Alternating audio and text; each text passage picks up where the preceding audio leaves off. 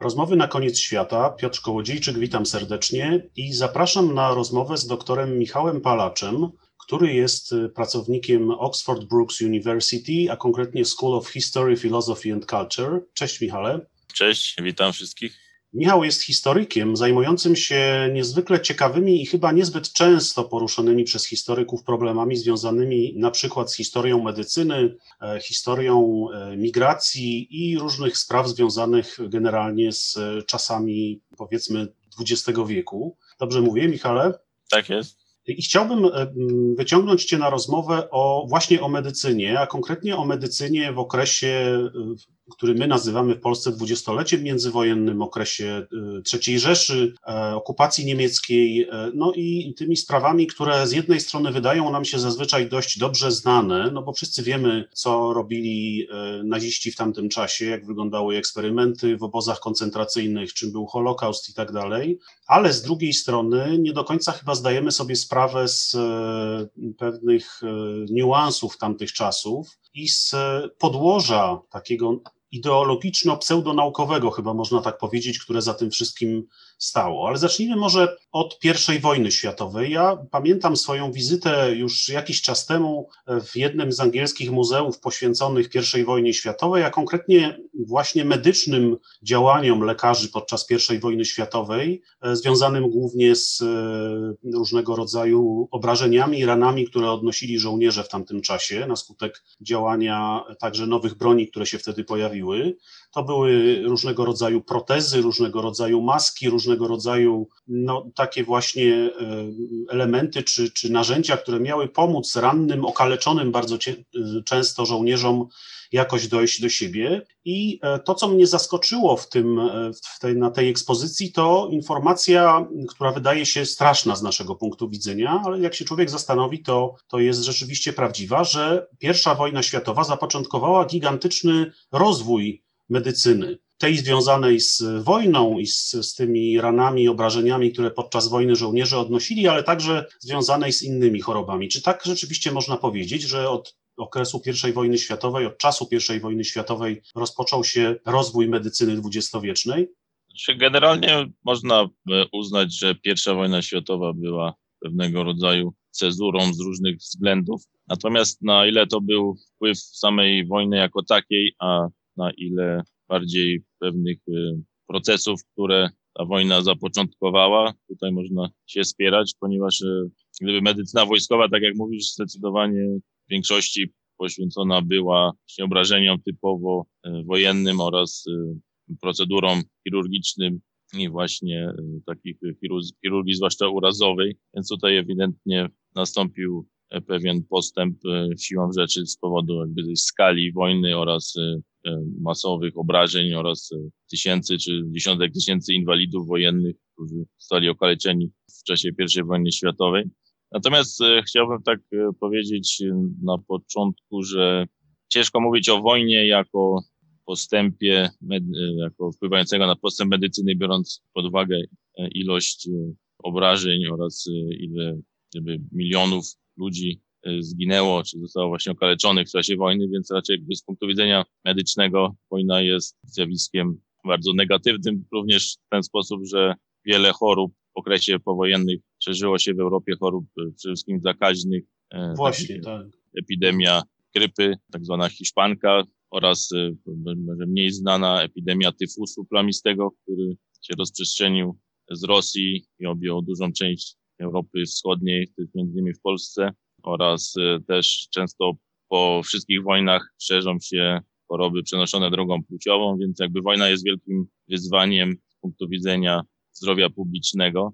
I właśnie z tego powodu można właśnie mówić o I wojnie światowej jako takim katalizatorze postępu, właśnie z powodu jakby ogromu wyzwań y, związanych ze zdrowiem publicznym, który wojna wywołała i to jakby reakcja na, te, na ten kryzys oraz y, opanowanie tego kryzysu wymagało zainwestowania wielkich e, środków oraz przede wszystkim interwencji państwowej. E, tutaj pierwsza wojna światowa właśnie jest tym kluczowym momentem, w którym możemy mówić o dużej interwencji państwowej w usługi medyczne, w organizację służby zdrowia. Więc tutaj może warto powiedzieć w skrócie, jak, jak to wyglądało wcześniej, żeby wiedzieć z jakiego punktu kraje europejskie wychodziły w okresie I wojny światowej. Więc przede wszystkim historycznie e, trzeba pamiętać, że dostęp do usług medycznych nie był postrzegany tak jak dzisiaj w większości krajów, przynajmniej w Europie, jako prawo dla każdego obywatela. Raczej było to postrzegane jako pewien przywilej, na który trzeba było sobie zapracować albo, albo zasłużyć.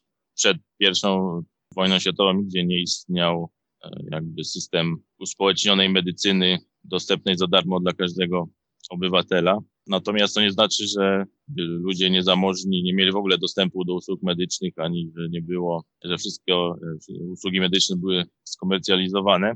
Jak na przykład e, historycznie, jak wiadomo, instytucja szpitala była przeznaczona właśnie dla ludności ubogiej, ponieważ ludzie zamożni leczyli się w domu, lekarze przychodzili do nich. Szpitale właśnie zakładano właśnie dla e, biednej ludności. Generalnie pierwsze szpitale historycznie zakładane były przez e, kościoły, gminy wyznaniowe albo przez świeckich filantropów.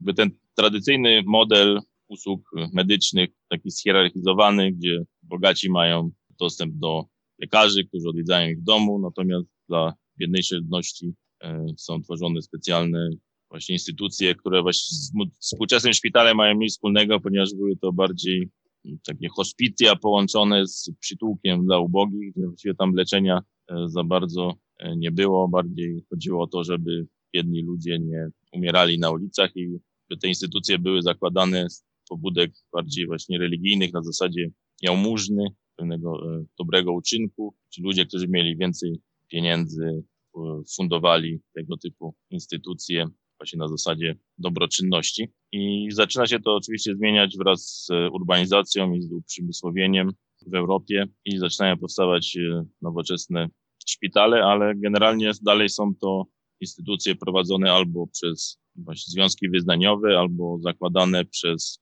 prywatnych filantropów, co nie znaczy, że jakaś jedna konkretna osoba e, zakładała szpital, żeby czerpać z tego zyski. Z reguły był jeden lub więcej głównych fundatorów, którzy przeznaczali jakąś sumę pieniędzy właśnie na założenie szpitala, a inni mieszkańcy, niekoniecznie bardzo bogaci, ale też powiedzmy z klasy średniej, płacali regularne albo jednorazowe datki na prowadzenie tego szpitala, który wtedy udzielał usług medycznych dla ludności, której nie stać było na właśnie korzystanie z prywatnej opieki medycznej.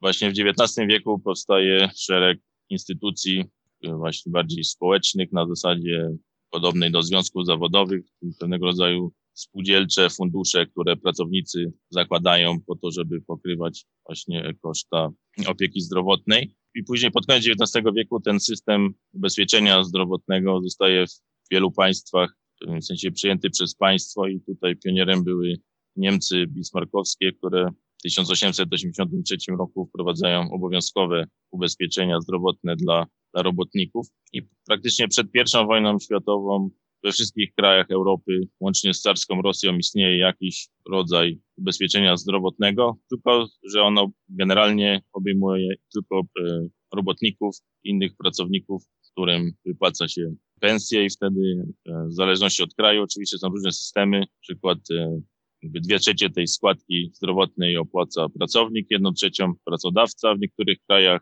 te fundusze ubezpieczeniowe są w pewien sposób zabezpieczane przez państwo, w innych nie i z reguły one są samorządne, więc y, jakby nie są bezpośrednio kontrolowane przez państwo, tylko właśnie częściowo przez pracowników, częściowo przez pracodawców.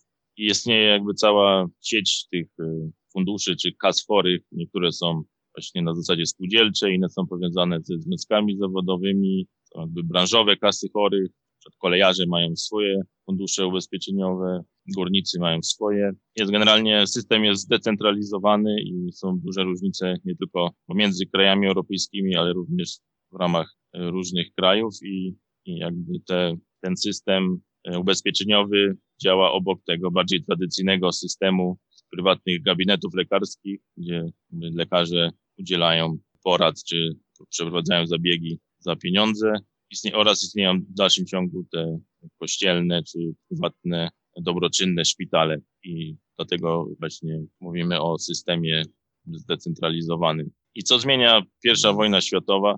Przede wszystkim państwo coraz e, bardziej ingeruje w opiekę zdrowotną, co wynika z tego, co mówiłem na początku, przede wszystkim z tego kryzysu zdrowia publicznego spowodowanego e, chorobami zakaźnymi, które szerzą się po wojnie, ale też e, generalnie z próby podniesienia stanu zdrowia społeczeństwa oraz naprawienia strat ludzkich związanych z I wojną światową. Jak wiadomo, w krajach takich jak Francja czy Wielka Brytania miliony ludzi albo zginęły, albo zostały okaleczone w wyniku działań wojennych. Jest e, generalnie było przeświadczenie, że państwo musi e, zainterweniować, żeby podnieść poziom mm, zdrowia, zapewnić kontynuację mm, społeczeństwa, żeby te, nadrobić te straty demograficzne, promowanie właśnie narodzin i e, polityka pronatalistyczna.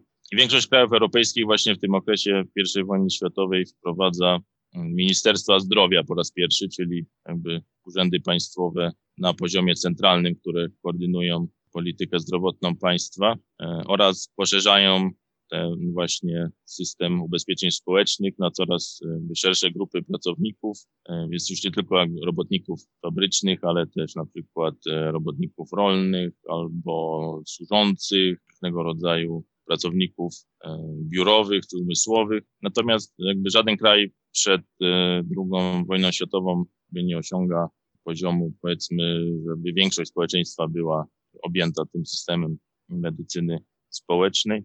No, w różnych krajach wygląda różnie i generalnie na przykład w Polsce przedwojennej w 1920 roku zostaje wprowadzone obowiązkowe ubezpieczenie zdrowotne w całym kraju, chociaż już wcześniej ono istniało w zaborach, w zaborze pruskim, to było najbardziej rozwinięte, trochę mniej w zaborze austriackim oraz zaborze rosyjskim na takim bardzo podstawowym poziomie tuż przed I wojną światową zostało wprowadzone. Natomiast e, duże grupy społeczne nie są objęte tym systemem, czyli generalnie z jednej strony na przykład e, chłopi czy rolnicy, robotnicy rolni albo w ogóle ludzie poza stałym zatrudnieniem, znajdujący się gdzieś na marginesie społeczeństwa, ale z drugiej strony generalnie tak zwane klasy średnie, czyli wolne zawody, samozatrudnieni, część e, urzędników państwowych czy pracowników umysłowych generalnie też nie jest objęta tym systemem, więc oni dalej albo nie mają w ogóle dostępu w przypadku tych e, biedniejszych, albo muszą korzystać z prywatnej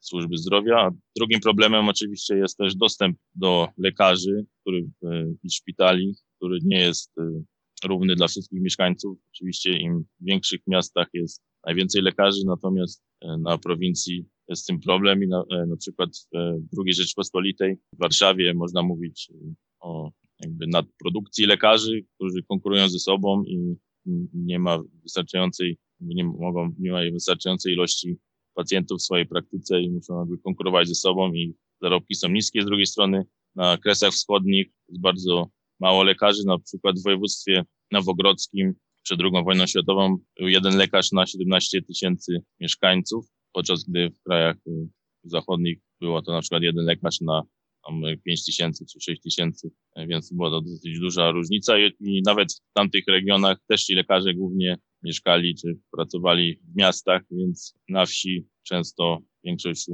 mieszkańców w ogóle nie miała dostępu do jakiegokolwiek lekarza, przynajmniej nie lekarza wykwalifikowanego. Więc tak jak mówię, jest bardzo duża różnica nie tylko pomiędzy wschodnią Europą i zachodnią Europą, czy Niemcami, a na przykład e, Wielką Brytanią, ale również wewnątrz tych krajów, wszystkim między wielkimi miastami a, a wsią są też zasadnicze różnice w dostępie. No i trzeba też powiedzieć, że jest jeden e, kraj w Europie, gdzie to uspołecznienie medycyny osiągnęło największe postępy w okresie międzywojennym, czyli Związek Radziecki, który właściwie tuż po rewolucji bolszewickiej wprowadza, przynajmniej w teorii, powszechny dostęp do opieki zdrowotnej, gdzie system e, szpitali, przychodni, gabinetów lekarskich jest całkowicie scentralizowany, można powiedzieć zbiurokratyzowany i kontrolowany przez państwo, co oczywiście w teorii również wyglądało inaczej z tego powodu, który mówiłem, czyli dostępu do lekarzy, który jest zupełnie inny w miastach typu Moskwa czy Leningrad, a inaczej gdzieś na prowincji, w Syberii i tak dalej. Natomiast ten model właśnie sowiecki był inspiracją dla wprowadzania uspołecznionej medycyny w innych krajach europejskich, gdzie zwłaszcza partie socjalistyczne czy socjaldemokratyczne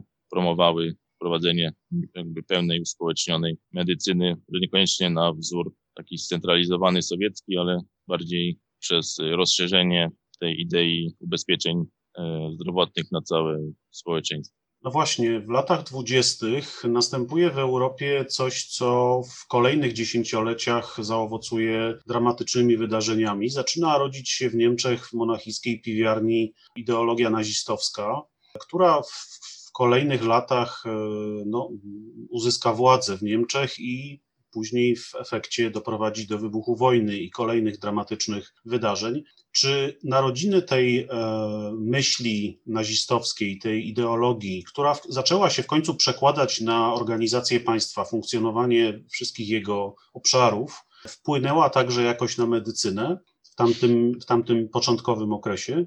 Zdecydowanie tak. Nawet można powiedzieć, że zawód y, lekarski w Niemczech był najbardziej znazyfikowanym zawodem, czy najbardziej znazyfikowaną grupą zawodową, czyli jakby największy odsetek członków tego zawodu był e, członkiem, e, wstąpił do partii nazistowskiej lub różnych jego przybudówek typu tam właśnie Narodowo-Socjalistyczny Związek Lekarzy i tak dalej. A dlaczego tak się stało? To jest e, właściwie dobre pytanie. Nie ma jakby jednej odpowiedzi. Na pewno wiele czynników na to wpłynęło. Przede wszystkim w pewnym sensie oportunistyczne zachowanie.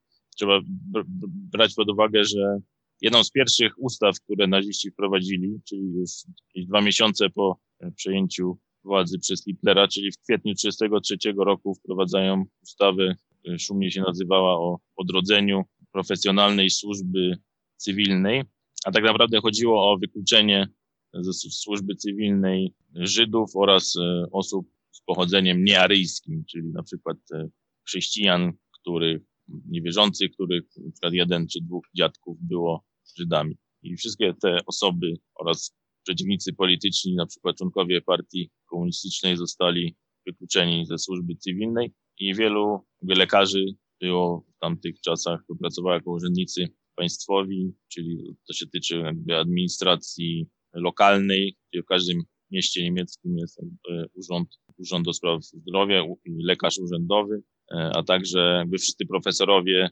na uniwersytetach byli uważani też za właśnie pracowników e, państwowych, no więc wielu właśnie Żydów i tak zwanych niearyjczyków zostaje wyrzuconych z pracy, no i na ich miejsce wiadomo, przyjmują ludzie zaufani nowej władzy. Generalnie opłaca się wstępować e, do partii po to, żeby awansować lub przejąć właśnie stanowisko opróżnione w wyniku tej czystki. Natomiast oczywiście też są pewne pokrewieństwa ideowe, powiedzmy, e, ewidentnie ideologia nazistowska spotkała się z odzewem wśród lekarzy i tutaj przede wszystkim chodzi o idee eugeniczne. Jak wiadomo, w na przełomie XIX i XX wieku eugenika, którą dzisiaj powiedzieć traktujemy jako pseudonaukę, wtedy była częścią głównego nurtu wiązała się z ideą ulepszania społeczeństwa poprzez promowanie pewnych cech, które albo uważano za dziedziczne. Te pożądane cechy starano się poprzez interwencje państwa promować, natomiast te cechy niepożądane próbowano by wykluczyć. I co oczywiście tutaj była duża rola medycyny, nie tylko w identyfikowaniu tych zjawisk czy pewnych cech, które uważano za niepożądane i które uważano w tamtych czasach za właśnie dziedziczne. Więc tutaj głównie mówimy o chorobach psychicznych, o różnego rodzaju niepełnosprawności, ale też e, pewne zjawiska, byśmy powiedzieli dzisiaj zjawiska społeczne, które wtedy też uważano za dziedziczne, czyli na przykład alkoholizm, czy innego rodzaju choroby, które dzisiaj nauka udowodniła, że nie mają nic wspólnego z z genetyką. W tych czasach nie tylko w Niemczech, ale też w Stanach Zjednoczonych, w Kanadzie, w krajach skandynawskich wprowadza się instrumenty tak zwanej eugeniki negatywnej, czyli przede wszystkim przymusowa sterylizacja właśnie osób, które uważano za posiadaczy czy nosicieli tych niepożądanych cech, a nie tylko osoby chore psychicznie, ale też na przykład e, zwanych, e, jak to nazywano wtedy, zawodowych kryminalistów, ponieważ też uważano, że no, predyspozycja do przestępczości też może być dziedziczna, a także różnego rodzaju mniejszości rasowe, które uważano za bardziej skłonne do pewnych chorób, ponieważ nazist, jakby nazistowska ideologia w pewnym sensie współgrała z tą eugeniką negatywną, kładąc nacisk na czystość rasy i eliminowanie słabszych, słabszych jednostek i promowanie takiej właśnie bardzo kolektywistycznej wizji narodu jako pewnego biologicznego organizmu. I więc to jest coś, co było tym elementem, który łączył powiedzmy środowisko lekarskie z, z ideologią nazistowską, więc nie mówię, że wszyscy lekarze, którzy wstępowali do partii nazistowskiej, czy którzy popierali reżim narodowo-socjalistyczny, jakby podzielali wszystkie te elementy nazizmu, zwłaszcza bardziej ludobójcze, natomiast na pewno w tej kwestii szeroko pojętej eugeniki na pewno tutaj była ta, ta nić porozumienia. No a także na, e, trzeba powiedzieć, że środowisko lekarskie przed wojną, czy w ogóle generalnie środowiskiem dosyć elitarnym. Wiadomo, dostęp do zawodu lekarskiego jest dosyć ograniczony. Wiadomo, trzeba ukończyć dosyć skomplikowane studia, odbyć pewne praktyki i z reguły trzeba mieć pewien odpowiedni jakby kapitał kulturowy. No często można powiedzieć, są pewne w rodzinach z pokolenia na pokolenie. Ten zawód był w pewnym sensie dziedziczony. Więc e, siłą rzeczy w tych krajach bardziej rozwiniętych, a Niemcy w tym okresie były bardzo e, ekonomicznie rozwiniętym społeczeństwem, mimo tymczasowego, powiedzmy, kryzysu gospodarczego. E, zawód lekarski był zawodem dosyć konserwatywnym, w którym idee nacjonalistyczne, zwłaszcza po I wojnie światowej, były dosyć silne, więc to był też kolejny element łączący z nazizmem. Podejście do osób nieheteronormatywnych? A to jest, ono, ono też, też się mieściło w, tym, e, w, tych, w tych różnych kategoriach, które wymieniałeś, osób e, upośledzonych, osób e, z chorobami psychicznymi. Czy tak samo były traktowane osoby nieheteronormatywne przez, tak, przez znaczy, nazistów? Tak, przez nazistowskich jest, lekarzy? To jest dobre pytanie, ponieważ tutaj można powiedzieć, tak jak wcześniej mówiłem, w okresie międzywojennym łączą się, czy w ogóle na przełomie XIX-XX wieku, łączą się pewne jakby tradycyjne idee z pewnymi nowoczesnymi trądami.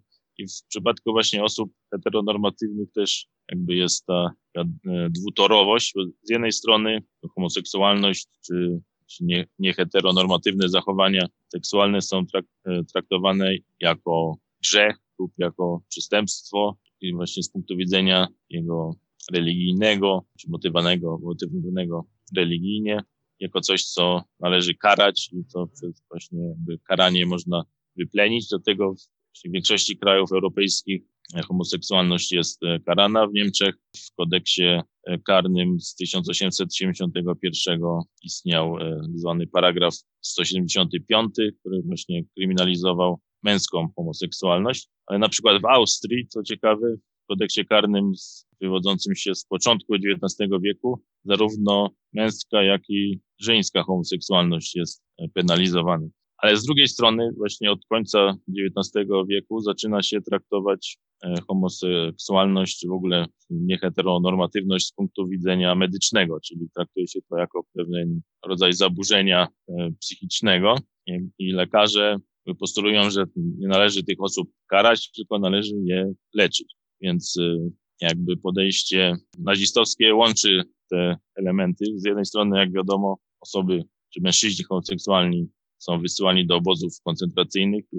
Istnieje osobna kategoria e, więźniów z mm, różowym trójkątem, chociaż też e, nie wszyscy homoseksualni więźniowie mieli różowe trójkąty, ponieważ część była e, wysyłana do obozów jako tak zwani profesjonalni kryminaliści, dlatego że jeżeli ktoś miał na przykład przed dojściem nazistów do władzy powiedzmy trzy wyroki z paragrafu 175, został wtedy jakby po ukończeniu tego ostatniego wyroku był wysyłany do obozu jako recydywista już. Tak, jako recydywista, tak jest. I wtedy miał tam zielony, zielony trójkąt, e, a nie różowy, więc ty, liczba tych więźniów e, mogła być większa, więc jakby ciężko to ustalić bez analizowania dokładnie, za co oni do tych obozów trafiali. E, natomiast jednocześnie na więźniach w obozach, e, na przykład w obozie e, Buchenwald, przeprowadzano eksperymenty medyczne, które miały na celu wyleczenie ich w cudzysłowie z, z homoseksualności. I te no nie tyle nieetyczne, ale wręcz zbrodnicze eksperymenty przeprowadzał duński lekarz Wernet, który pracował dla SS, właśnie w obozie Buchenwald. I on próbował wyleczyć homoseksualność przez e, wszywanie więźniom na podudziu innego specjalnego sztucznego gruczołu, który miał wydzielać testosteron, który miał sprawić, że nie będą bardziej męscy i to jakby miało w jakiś sposób wyleczyć ich z homoseksualności. To oczywiście często kończyło się zakażeniem i śmiercią. Z drugiej strony też e, przestępców skazywanych z paragrafu 185 często dodatkowo karano poprzez e, kastrację, którą też postrzegano nie tylko jako karę, ale też jako sposób wyleczenia. Uważano, że ich zachowanie jest częściowo związane z jakimiś zaburzeniami hormonalnymi, które wtedy badania nad hormonami w latach 30., 40. były e, dosyć popularne. Dopiero zaczynano e, wtedy te badania, odkrywano hormony płciowe to właśnie było połączone też e, z kwestią właśnie homoseksualności. Tak się zastanawiam, jak opowiadasz o tych sprawach, gdzie w tym wszystkim jest coś, co my dzisiaj, no choćby w czasach pandemii, często wracamy do tego pojęcia, gdzie w tym wszystkim jest etyka lekarska, etyka zawodów medycznych. No bo jak się o tym słucha albo czyta, to wydaje się oczywistą oczywistością, że tak powiem, cytując klasyka, że, że są to działania no, nie mające nic wspólnego z etycznymi postawami wobec wobec e, pacjentów, wobec ludzi. Czy to jest tak, że ta ideologia, no w przypadku Niemiec nazistowska, tak wykrzywiła spojrzenie na świat, że pewnych rzeczy ci lekarze czy medycy ogólnie rzecz e, ujmując nie, nie widzieli po prostu? Czy to jest może tak, że pewne medyczne spojrzenie na świat też ewoluowało od tamtego czasu i pomimo E, tego, że akurat Niemcy były pod wpływem ideologii nazistowskiej, to ta, ta medycyna i tak by w, w tamtym czasie tego typu błędy popełniała. Jak to byś, jak byś na tak postawiony problem odpowiedział? No, pytanie jest bardzo ciekawe i właściwie jest to temat rzeka i różne opinie wśród Popójmy chwilę tą rzeką. Generalnie co ciekawe, że mało, mało kto o tym wie, że w Niemczech istniały czasach nazistowskich, a właściwie nawet przed, ponieważ od 1931 istniały oficjalne wytyczne Ministerstwa Spraw Wewnętrznych na temat właśnie etyki przeprowadzania eksperymentów medycznych na ludziach. One nie, nie miały do końca mocy wiążącej, nie było to część żadnej ustawy, natomiast były one publikowane we wszystkich e, ważniejszych czasopismach e, lekarskich oraz e, w podręcznikach dla studentów medycyny, również w czasach właśnie III Rzeszy i w czasach wojny również, więc były te wytyczne generalnie prawdopodobnie znane każdemu, kto kończył medycynę. I są przykłady sprzed wojny, gdzie właśnie niemieccy naukowcy te wytyczne używają. Nawet e, są źródła, które e, pokazują, że w III Rzeszy przed wojną szef e, Urzędu Zdrowia Rzeszy, czyli odpowiednik ministra zdrowia, wręcz nakazywał stosowanie tych wytycznych eksperymentach na ludziach. Problem był taki, że dotyczyło się to tylko obywateli III Rzeszy, etnicznych, rasowych Niemców.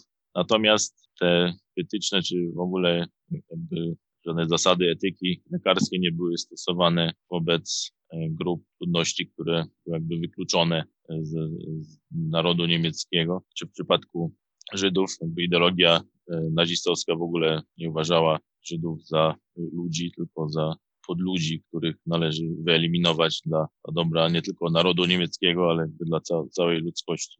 I to się niestety te zbrodnie popełniane przez niemieckich lekarzy wiążą się właśnie z wojną i z okupacją. Tu ewidentnie widać, że standardy, które były w tym samym czasie stosowane wobec niemieckich pacjentów, w ogóle nie były stosowane wobec więźniów obozów koncentracyjnych czy mieszkańców krajów podbitych, a w samej e, Rzeszy Niemieckiej wobec Żydów, Romów czy innych grup uważanych za mniej wartościowych.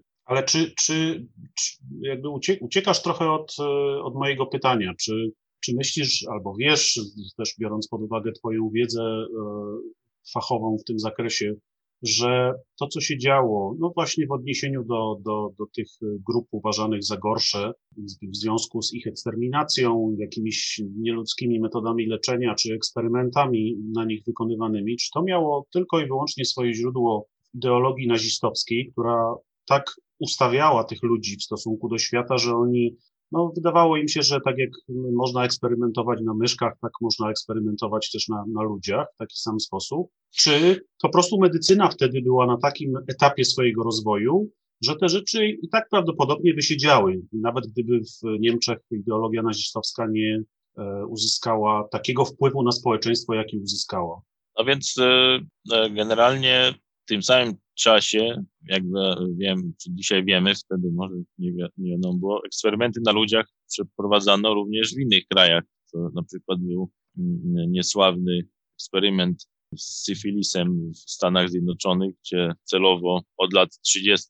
aż do lat 70. przez 40 lat rząd federalny prowadził badania nad ludności e, e, czarnoskórej. Zapraszano do udziału w tym badaniu, mówiąc, że dostaną oni darmową właśnie opiekę medyczną, a tak naprawdę chodziło w tym eksperymencie, żeby sprawdzać, jak postępuje syfilis u osób nieleczonych. Więc e, i w, w innych krajach też zdarzały się tego typu skandale, więc jakby tu Niemcy nie były do końca wyjątkiem, natomiast niewątpliwie skala tego zjawiska w Niemczech w czasie wojny przerosła wszystkie inne kraje razem wzięte. I no myślę, że Japończycy jeszcze ewentualnie mogliby tak, tak, oczywiście tak. dołączyć tak. do tej grupy. E, tak więc, więc jakby tak jest. Japończycy również przeprowadzali e, zbrodnicze eksperymenty w czasie wojny w Mandżurii. Natomiast e, skąd się to wzięło w Niemczech? Na pewno częściowo z ideologii, tak jak już mówiłem, nazyfikacja środowiska lekarskiego była dosyć zaawansowana w III Rzeszy, natomiast były też względy, powiedziałbym, pragmatyczne, tak jak poruszyłeś właśnie kwestię eksperymentów na zwierzętach, co jest właśnie dosyć ciekawe. Jednym z, jedną z konsekwencji wybuchu wojny było odcięcie Niemiec od rynków światowych. Na przykład niemieccy naukowcy nie byli w stanie pozyskiwać y, małp dla swoich eksperymentów. I tak jak y, przed wojną eksperymenty, które przeprowadzono na orangutanach czy szympansach, w czasie wojny prowadzono na ludziach. I Tutaj właściwie można powiedzieć jest pewnego rodzaju oportunistyczne mm, wykorzystanie faktu wyjęcia spod prawa dużej liczby ludzi właśnie w nazistowskich Niemczech, czy ogólnie w okupowanej Europie.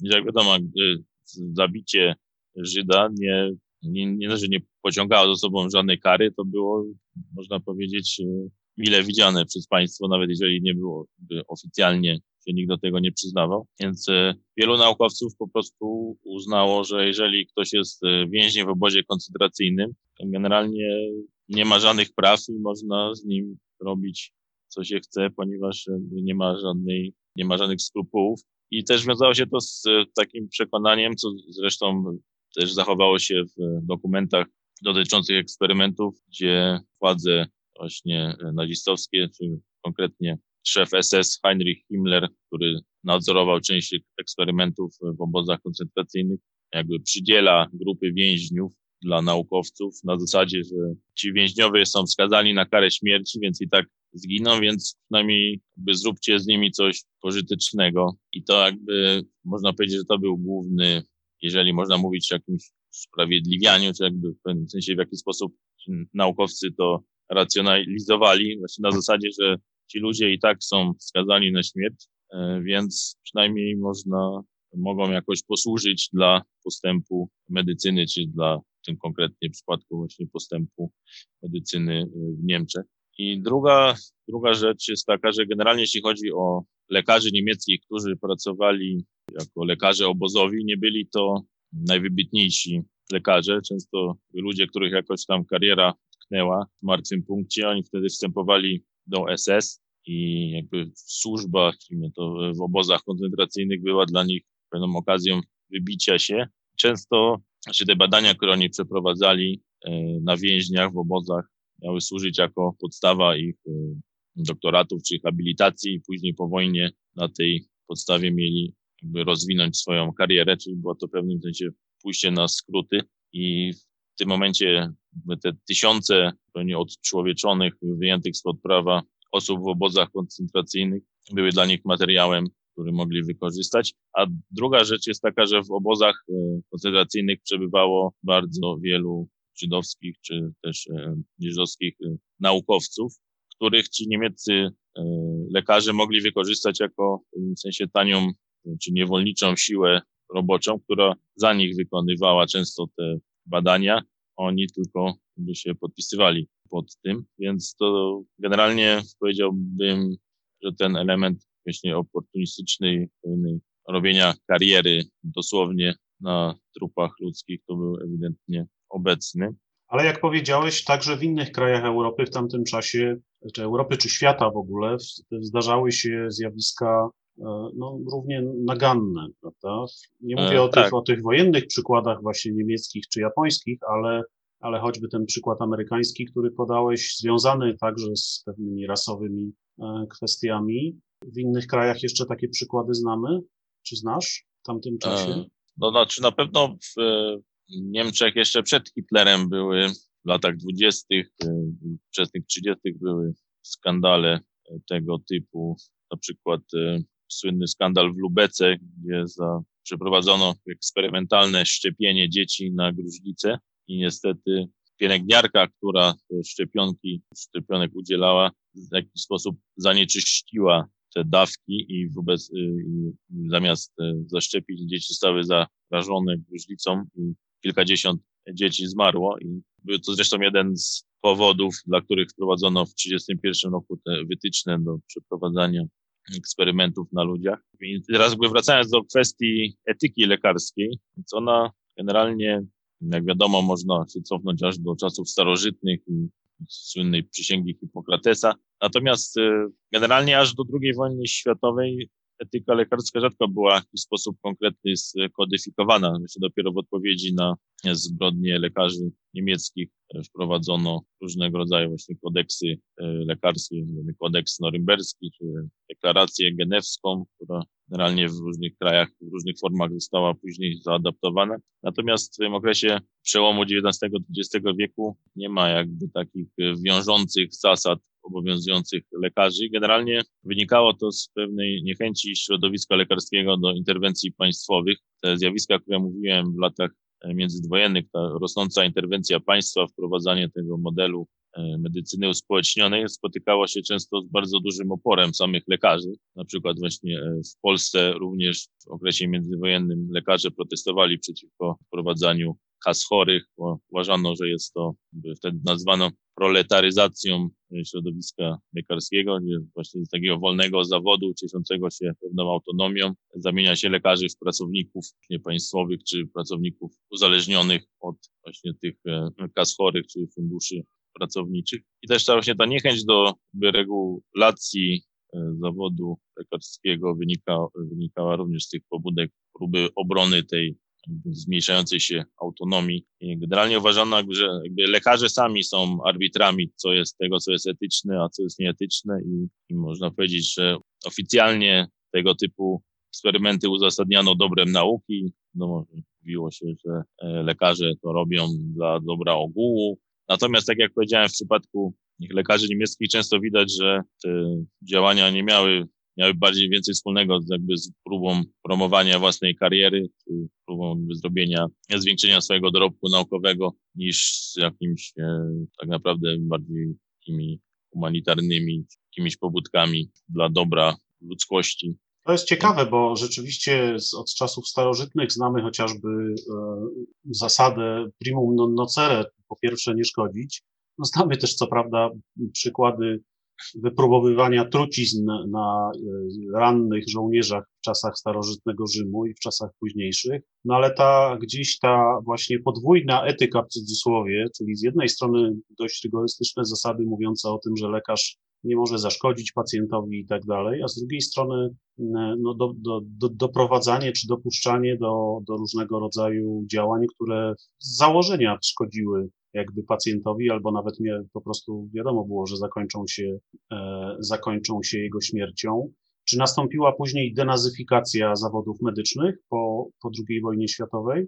No bo nagle ci lekarze nie zniknęli, prawda? Część z nich być może gdzieś tam wylądowała w więzieniach albo... Więc tak, generalnie teoretycznie tak, a w praktyce niekoniecznie. Na przełomie 46 i 47 miał miejsce słynny proces właśnie lekarzy niemieckich, nie tylko lekarzy, ale też urzędników odpowiedzialnych za medycynę w III Rzeszy. E, był jeden z tych procesów norymberskich i tam właśnie między innymi kilkunastu lekarzy i urzędników odpowiedzialnych za eksperymenty, ale też za tak zwaną eutanazję właśnie postawiono przed sąd. Kilku zostało skazanych na śmierć, kilku na dożywocie lub długoletnie więzienie. I to jest pewien właśnie paradoks, że ci, którzy zostali skazani na śmierć, te wyroki wykonano, natomiast ci, którzy w 1947 roku otrzymali dożywocie albo 25 lat więzienia, kilka lat później zakończyła się okupacja Niemiec i powstała e, Federalna Republika Niemiec, te wyroki zamieniono e, albo na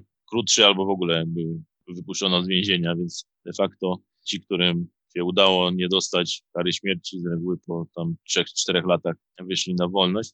A poza tym tych lekarzy było przecież znacznie więcej tak, niż ta, ta grupka, tak która, to była która tylko ta, przed sądem. Tak jest, to była ta grupka. Znaczy, część e, lekarzy, na przykład z obozów, e, typu jak e, dr Mengele, udało im się uciec do Ameryki Południowej.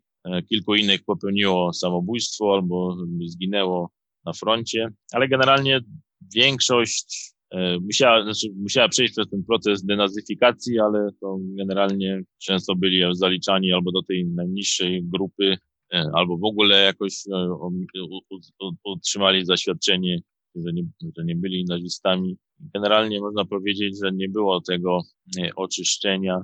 Wielu z nich robiło kariery po wojnie, natomiast no jakby niekoniecznie ci, można powiedzieć, najgorsi, tak jak tak, tych którzy przeprowadzali jakieś zbrodnicze e, eksperymenty, w wyniku których ofiary tych eksperymentów e, umierały. Natomiast jeśli chodzi o was zaangażowanie właśnie w reżim nazistowski, właśnie wyrzucanie Żydów i niearyjczyków, e, sterylizację, eutanazję, to można powiedzieć setki czy tysiące nawet ludzi były w to zaangażowane albo wiedziały o tym w jeden taki czy inny sposób, w jakiś sposób osobiście zyskały na tym na przykład prace naukowe w oparciu o te nieetyczne badania. I właściwie historycy y, zajmują się tym cały czas i coraz, cały czas coś nowego się odkrywa. Często osoby, które uważano za, mówiąc potocznie, nieumoczone, dopiero po wielu latach się okazywało, że jednak e, coś tam miały na sumieniu, więc cały czas ten proces w Niemczech się dokonuje, ale właściwie dopiero teraz się przepracowuje tą historię. Tutaj trzeba przyznać, że niemieckie środowisko lekarskie dzisiaj jest bardzo właśnie otwarte na tą tę swoją czarną stronę swojej historii w czasopismach niemieckich czy na uniwersytetach prowadzi się badania cały czas. E, również uniwersytety, wydziały lekarskie prowadzą badania nad swoją historią, przeszukuje się wszego rodzaju kolekcje anatomiczne w poszukiwaniu preparatów czasów III Rzeszy i próbuje się cały czas ustalać, co dokładnie się działo. Więc tutaj jest cały czas jakby praca wykonywana i można powiedzieć, że dopiero od 20-30 lat się dokonuje jakby to samo oczyszczenie niemieckiej medycyny. No to trochę to trwało, zanim, e, zanim doszli do tego etapu. Wiesz, ja jestem fanem badań kosmosu i często jak oglądam różnego rodzaju materiały filmowe książkowe dotyczące właśnie rozwoju tej, tego tak zwanego podboju kosmosu, który właśnie po II wojnie światowej się zaczął, gdzieś tam w latach 50., to bardzo często pojawia się stwierdzenie, że wiele eksperymentów, które były wykonywane na ludziach właśnie w czasie II wojny światowej przez Niemców, przez Japończyków, no, po, można powiedzieć, położyły pewne podwaliny pod e, wyprawy e, kosmiczne, pozwoliły się zorientować, jak ludzkie ciało zachowuje się w różnych, e, w różnych sytuacjach w różnych warunkach. No, Japończycy przeprowadzali takie ciśnieniowe na przykład eksperymenty na jeńcach, które oczywiście dla nich nie kończyły się zbyt, zbyt dobrze. No ale właśnie wiele osób zwraca uwagę na to, że u podstaw tej, tych kosmicznych podbojów w cudzysłowie i, tych wszystkich rzeczy, które potem się działy,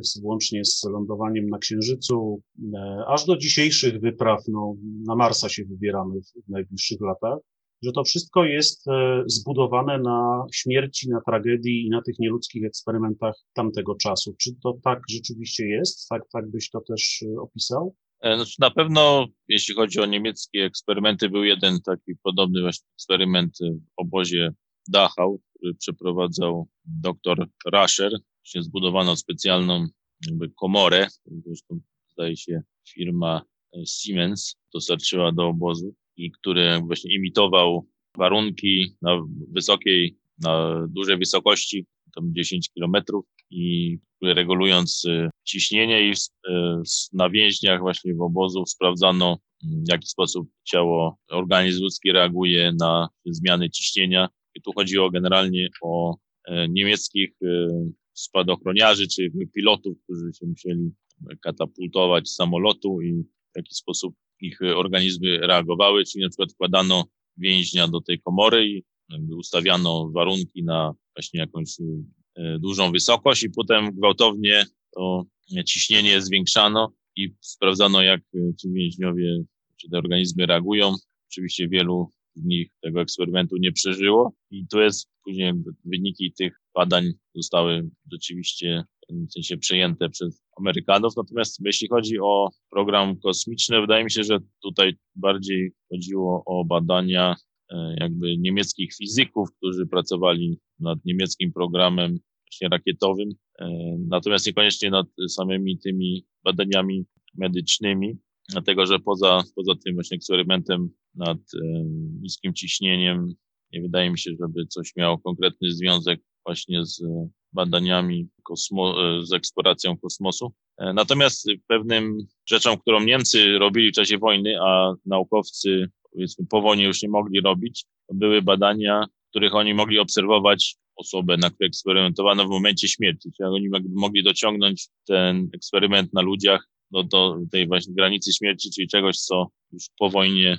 naukowcy nie mogli z oczywistych względów w Stanach Zjednoczonych czy innych demokratycznych krajach robić, więc to na pewno była, te obserwacje z tych eksperymentów było, były czymś, czego naukowcy na Zachodzie nie mogli odtworzyć, więc w pewnym sensie była pokusa, żeby te wyniki tych badań wykorzystać. Tutaj oczywiście też można powiedzieć, że dla, dla dobra ludzkości. Natomiast jest to, to dzisiaj kontrowersyjne.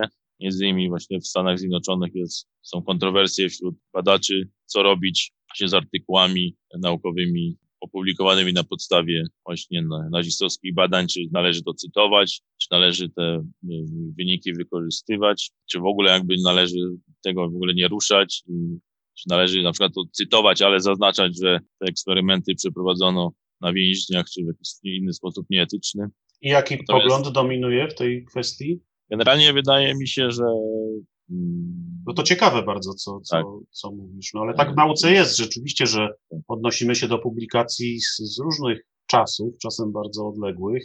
Wydaje mi się, że tak, że za, zaczyna przeważać, czy generalnie jest tak, bo jeszcze kwestia jest taka, że naukowcy, którzy, no to może poruszę za chwilę, ale generalnie naukowcy prowadzili badania powiedzmy etycznie neutralne przed wojną, czy przed y, okresem nazistowskim i potem w okresie nazistowskim prowadzili jakieś właśnie badania nieetyczne i niektórzy bardziej radykalni uważają, że w ogóle nie należy tych ludzi cytować, na przykład różne choroby, które są nazywane od e, nazwisk tych niemieckich lekarzy, którzy je odkryli, należy zmienić, ponieważ oni byli zaangażowani później w zbrodnie nazistowskie. Natomiast e, generalnie zaczyna właśnie przeważać E, argument, żeby jednak tych badań nie wykorzystywać. Również dlatego, że jakby badając badania, docierając do zachowanych źródeł czy relacji właśnie więźniów, czy tych, e, tak jak mówiłem, lekarzy więźniów, którzy byli zmuszeni, żeby asystować przy tych badaniach, wychodzi na jaw, że wiele z tych wyników było zafałszowanych w ten sposób, że ci lekarze więźniowie, którzy musieli pomagać nazistowskim lekarzom, często próbowali, e, ingerowali w te badania, żeby sprawić, że one są jakby najmniej szkodliwe dla więźniów, więc często by zafałszowywali wyniki. Druga rzecz, że e, biorąc pod uwagę, jak wyglądały warunki w obozach koncentracyjnych, jakby organizm więźnia obozu koncentracyjnego ciężko porównywać z organizmem, powiedzmy, amerykańskiego astronauty, więc jakby nie do końca w ogóle jest sens tych badań używać, dlatego że nie są one do końca wiarygodne w normalnych warunkach. Zmierzając powoli do podsumowania e, naszej rozmowy, chciałem Cię zapytać o coś może tym razem pozytywnego, bo tak o takich strasznych rzeczach rozmawiamy przez ostatnią godzinę. Jak byś opisał tą bardzo skomplikowaną w zasadzie, tak się wydaje, sytuację medyków e, w powiedzmy pierwszej połowie XX wieku?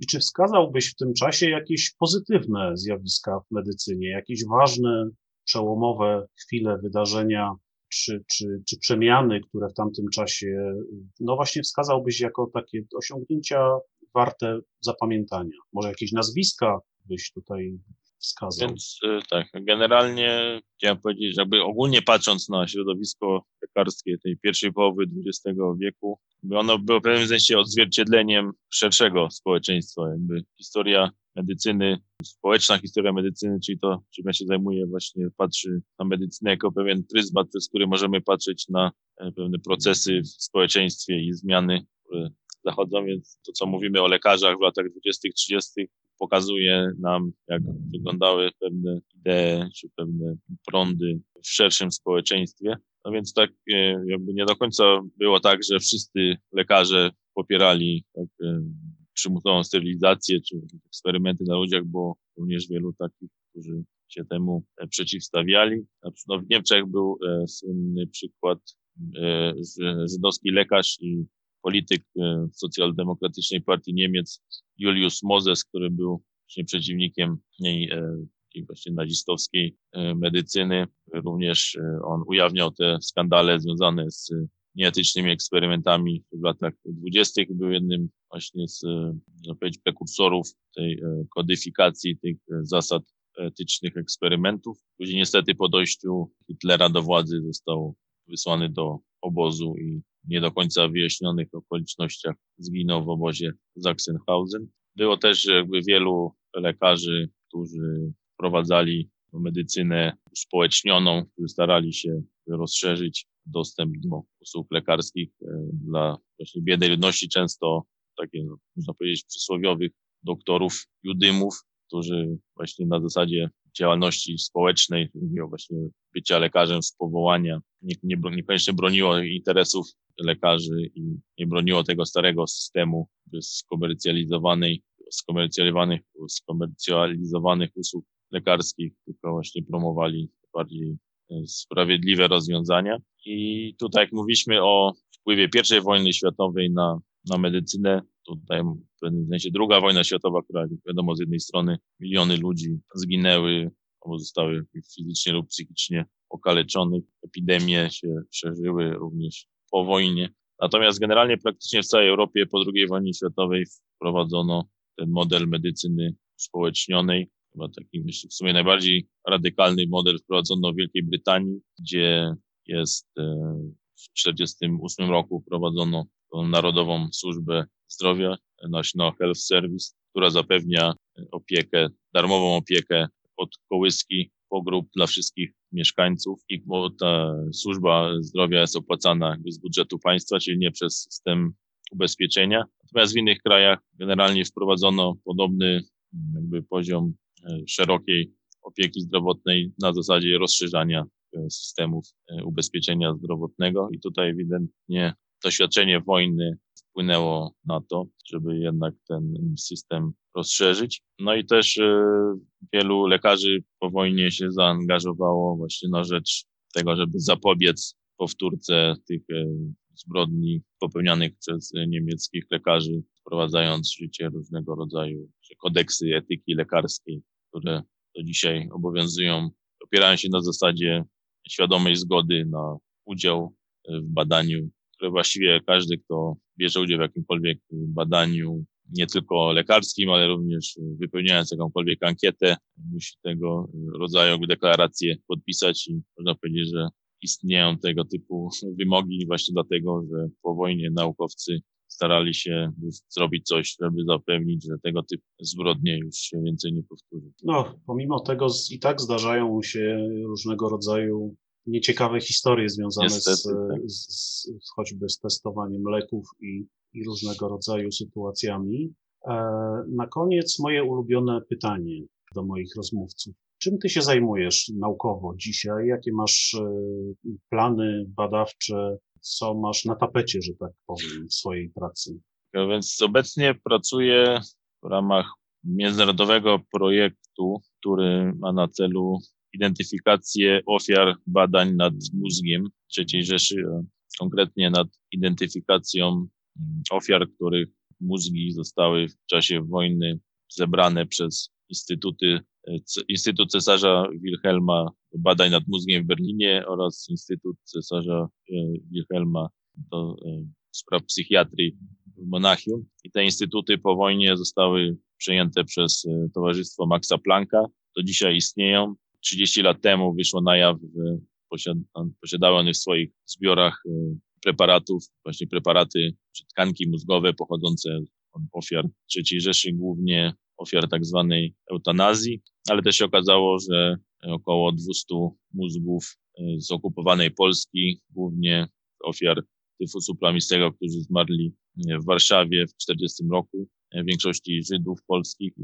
Autopsji dokonali niemieccy lekarze wojskowi i przesłali te mózgi do Berlina, gdzie słynny niemiecki neuropatolog Julius Hallerforden te mózgi kolekcjonował i miał największą kolekcję e, mózgów e, ofiar tyfusu plamistego. I później te, te e, kolekcja została przejęta przez Instytut Maxa Plancka do badań, na, Instytut Badań nad Mózgiem we Frankfurcie nad Menem.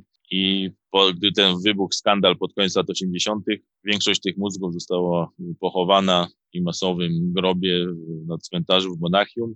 Natomiast kilka lat temu okazało się, że nie wszystkie zostały pochowane i że w ogóle jest wiele niejasności związanych z tym pochówkiem. Do końca nie wiadomo, czyje mózgi tam zostały pochowane i Towarzystwo Maxa Plancka powołało specjalną komisję historyczną, która prowadzi projekt nad zidentyfikowaniem wszystkich niech potencjalnie nieetycznie pozyskanych preparatów w okresie 1933 do 1945 w celu, zrekonstruowania całej historii, skąd te preparaty pochodziły i co z nimi robiono w czasie wojny, jakie badania na podstawie tego opublikowano i co się później z tymi preparatami stało, czy zostały pochowane, czy zostały zniszczone, czy cały czas gdzieś jeszcze są na półkach gdzieś w tych e, kolekcjach. I właśnie jest to międzynarodowy projekt, częściowo w Wiedniu i w Berlinie, częściowo w Monachium oraz u nas właśnie na Oxford Brookes University jest jakby trzeci, trzecia część tego projektu i właśnie moim zadaniem jest głównie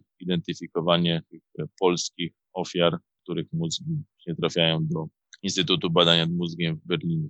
Ale się... czyli istnieje jakaś dokumentacja, tak, która pozwala, no bo jak, jak dochodzisz do, dochodzicie, tak, dochodzisz do, do tych e, ustaleń? Jest, generalnie zaczęło się wszystko od listy 1500 preparatów, gdzie jest tylko numer seryjny literą M, ponieważ jakby ta kolekcja, niby była to kolekcja wojskowych y, mózgów, po niemiecku Militer.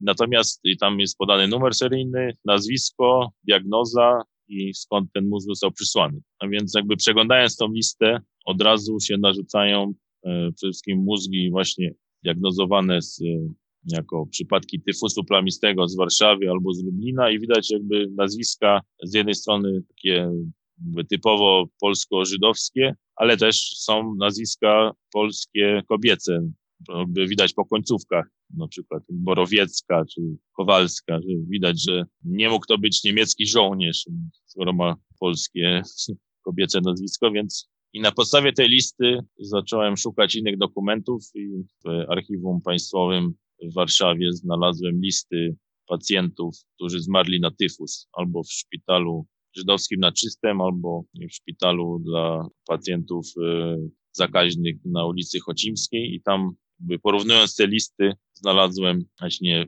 jakby wiele pasujących ofiar i tam już mieliśmy na tych, e, tych listach szpitalnych więcej informacji, nie tylko nazwisko, ale też imię, wiek, adres oraz jakby data śmierci, data przyjęcia do szpitala i tak dalej. I później jeszcze w Federalnym Archiwum Wojskowym w Fryburgu w Niemczech odnaleźliśmy protokoły sekcji zwłok właśnie wielu z tych ofiar, więc łącząc te trzy źródła udało nam się do tej pory zidentyfikować około 75% tych e, ofiar z okupowanej Polski. To całkiem, całkiem dużo. A czy, czy te, te badania kończą się także poszukiwaniem jakichś żyjących e, członków tak jest, rodziny tak. i przekazaniem później takiego, takiego preparatu im do pochowania? Tak, czy... znaczy generalnie tak. Idea jest taka, żeby przede wszystkim zrekonstruować pełną biografię danej ofiary, również odnaleźć ewentualnych krewnych i na końcu powstanie, czy już jakby powstaje cały czas baza danych, która internet, będzie dostępna e, przez internet po zakończeniu projektu oraz też powstanie ta publikacja książkowa, gdzie będą zawarte właśnie biografie każdej zidentyfikowanej ofiary oraz prawdopodobnie też powstanie pomnik z nazwiskami wszystkich ofiar. Natomiast jeśli chodzi o te ofiary z okupowanej Polski, póki co krewnych nie udało się odnaleźć. No może być ciężkie, biorąc pod uwagę, że rodziny tych, y, na przykład polskich Żydów z Warszawy czy Lublina, którzy zmarli na tyfus, później prawdopodobnie zostali y, zabici w, y, w obozach zagłady, więc tutaj może być ciężko odnaleźć. Natomiast też badamy przypadki jeńców wojennych alianckich, których również mózgi trafiały do tych kolekcji neuropatologicznych i tutaj udało się w przypadku francuskich i szkockich jeńców wojennych odnaleźć żyjących członków rodziny. Czy jakieś masz e, oprócz tego, oprócz tych badań, o których opowiadałeś, e, zwykle ciekawych i ważnych, jak sądzę, bo te badania chyba są takim przykładem tego, jak badania historyczne, które ty prowadzisz, pewnie też inne, które są prowadzone przez członków waszego zespołu, no przekładają się na takie efekty czysto ludzkie, to znaczy pomagacie odzyskać tym ofiarom, być może także ich rodzinom jakiś rodzaj e, nie tylko wiedzy o tym, co się stało z ich bliskimi, ale też pewne, pewnej godności chyba, prawda? Zwłaszcza jeśli chodzi o te, o te osoby, które zostały zabite czy czy zmarły, a później ich ciała wykorzystywano w, w nieetyczny sposób. Generalnie taka jest właśnie idea, żeby z tych y, ofiar, które zostały potraktowane jak, jak mięso. Tak jest, potraktowane mhm. tak jako tak numer obozowy, czy w ogóle jakby jako ograniczone tylko do kawałka tkanki gdzieś tam trzymanej w słoiku, więc jakby idea jest taka, żeby te, no właśnie od, odtworzyć biografię i w tym sensie też y, nazwać te ofiary i przywrócić im godność i jakiś no, godny pochówek przynajmniej. Też y, wcześniej pracowałem w podobnym, znaczy, właściwie ten projekt jest częścią szerszego projektu, który polegał na próbie zidentyfikowania wszystkich ofiar właśnie nieetycznych eksperymentów w III Rzeszy i mamy bazę danych, która póki co jeszcze nie jest dostępna publicznie, natomiast mamy już zidentyfikowane ponad 28 tysięcy ofiar, co najmniej tak z imienia i nazwiska, ale generalnie staramy się pełną biografię tych ofiar odtworzyć. Również jakby losy powojenne tych, którzy przeżyli. Właśnie a... tyle, tyle lat po wojnie, a my ciągle sprzątamy, można powiedzieć. Tak ciągle, tak ciągle wyciągamy jakieś, y, jakieś sprawy, które wymagają tego, żeby je naświetlić. Tak, jeszcze taki inny projekt, który w pewnym sensie na boku robię, jest to mój własny projekt, ale powiązany z, tym, z tymi badaniami nad mózgiem, ponieważ staram się e, zidentyfikować wszystkie ofiary epidemii tyfusu właśnie w okupowanej Warszawie pierwszym roku wojny, czyli mniej więcej epidemia wybucha pod koniec listopada 1939 i aż do stworzenia getta warszawskiego w listopadzie 40 roku, gdzie wiem, że około 2000 osób zachorowało i póki co zidentyfikowałem 245 ofiar śmiertelnych i też staram się jakby odtworzyć całą historię tej epidemii oraz e, zidentyfikować te ofiary, które w pewnym sensie zginęły w wyniku nazistowskiej polityki w okupowanej Polsce. Mniej więcej 90% byli e, właśnie e, Żydzi, często uchodźcy z terenów anektowanych przez III Rzeszę, którzy zostali wypędzeni bez żadnych środków do życia i później w Warszawie przebywali w bardzo za takich ośrodkach, punktach dla uchodźców, gdzie panowały fatalne warunki. Niemieckie władze w ogóle się nie interesowały tymi ośrodkami, tam wybu wybuchają ogniska tyfusu, epidemii tyfusu, więc staram się jakby również te ofiary wojny w pewnym sensie przywrócić do jakby pamięci. Dalszą pracę y, swoją plany wiążesz z tego typu badaniami również? Ciężko powiedzieć, znaczy generalnie badania, które prowadzę, mam wrażenie, że są dosyć e, w pewnym sensie istotne, natomiast tak jak zauważyłeś, tematyka jest dosyć nieprzyjemna i wolałbym w przyszłości może tą bardziej pozytywną stroną też historii medycyny może się zająć. Ale jakby generalnie te wszystkie projekty się jakby wiążą jeden z drugim i zawsze badając jedną rzecz odnajduje się jakiś nowy aspekt jeszcze nieznany. Ciężko powiedzieć, gdzie mnie to zawiedzie w przyszłości. Czy o tych badaniach, y, no pewnie głównie o tych prowadzonych w dużym zespole można gdzieś przeczytać? Czy ukazały się już jakieś publikacje albo są jakieś internetowe serwisy, w których publikujecie wyniki badań czy, czy postępy prac? Znaczy projekt cały czas trwa, został w zeszłym roku przedłużony i no, będzie aż do e, października 2023, więc jest cały czas jakby praca w, w toku, więc publikacje ukażą się raczej po zakończeniu projektu. Jeden taki zbiorowy artykuł ukaże się niedługo w e, czasop, angielojęzycznym czasopiśmie poświęconym historii neurologii, ale jeszcze się, jeszcze się nie ukazał. Ale to ja też planuję też publikację na temat e, tego projektu związanego z epidemią tyfusu, ale jak na razie to wszystko jeszcze jest w tej fazie badania raczej niż y, ogłaszania wyników. Bardzo Ci dziękuję. No trudne to sprawy i tematy i ciężkie do, do rozmowy, ale ważne, wymagające rzeczywiście pochyl, pochylania się nad nimi przez, przez badaczy różnych dyscyplin. Myślę, że tego typu śladów po tych dramatycznych wydarzeniach y, pewnie jeszcze trochę jest pochowanych w różnych, w różnych archiwach, w różnych magazynach i, i, i tak dalej. Tak, tak, myślę, że tak i dziękuję za okazję, że mogłem trochę podzielić się tym tematem, którym się zajmuję i może zainteresować słuchaczy też tą tematyką. To, ale to my dziękujemy za to, że, że poświęciłeś czas, żeby nam o tym opowiedzieć, naszym słuchaczom. No i do zobaczenia, do usłyszenia. Dziękuję, do zobaczenia.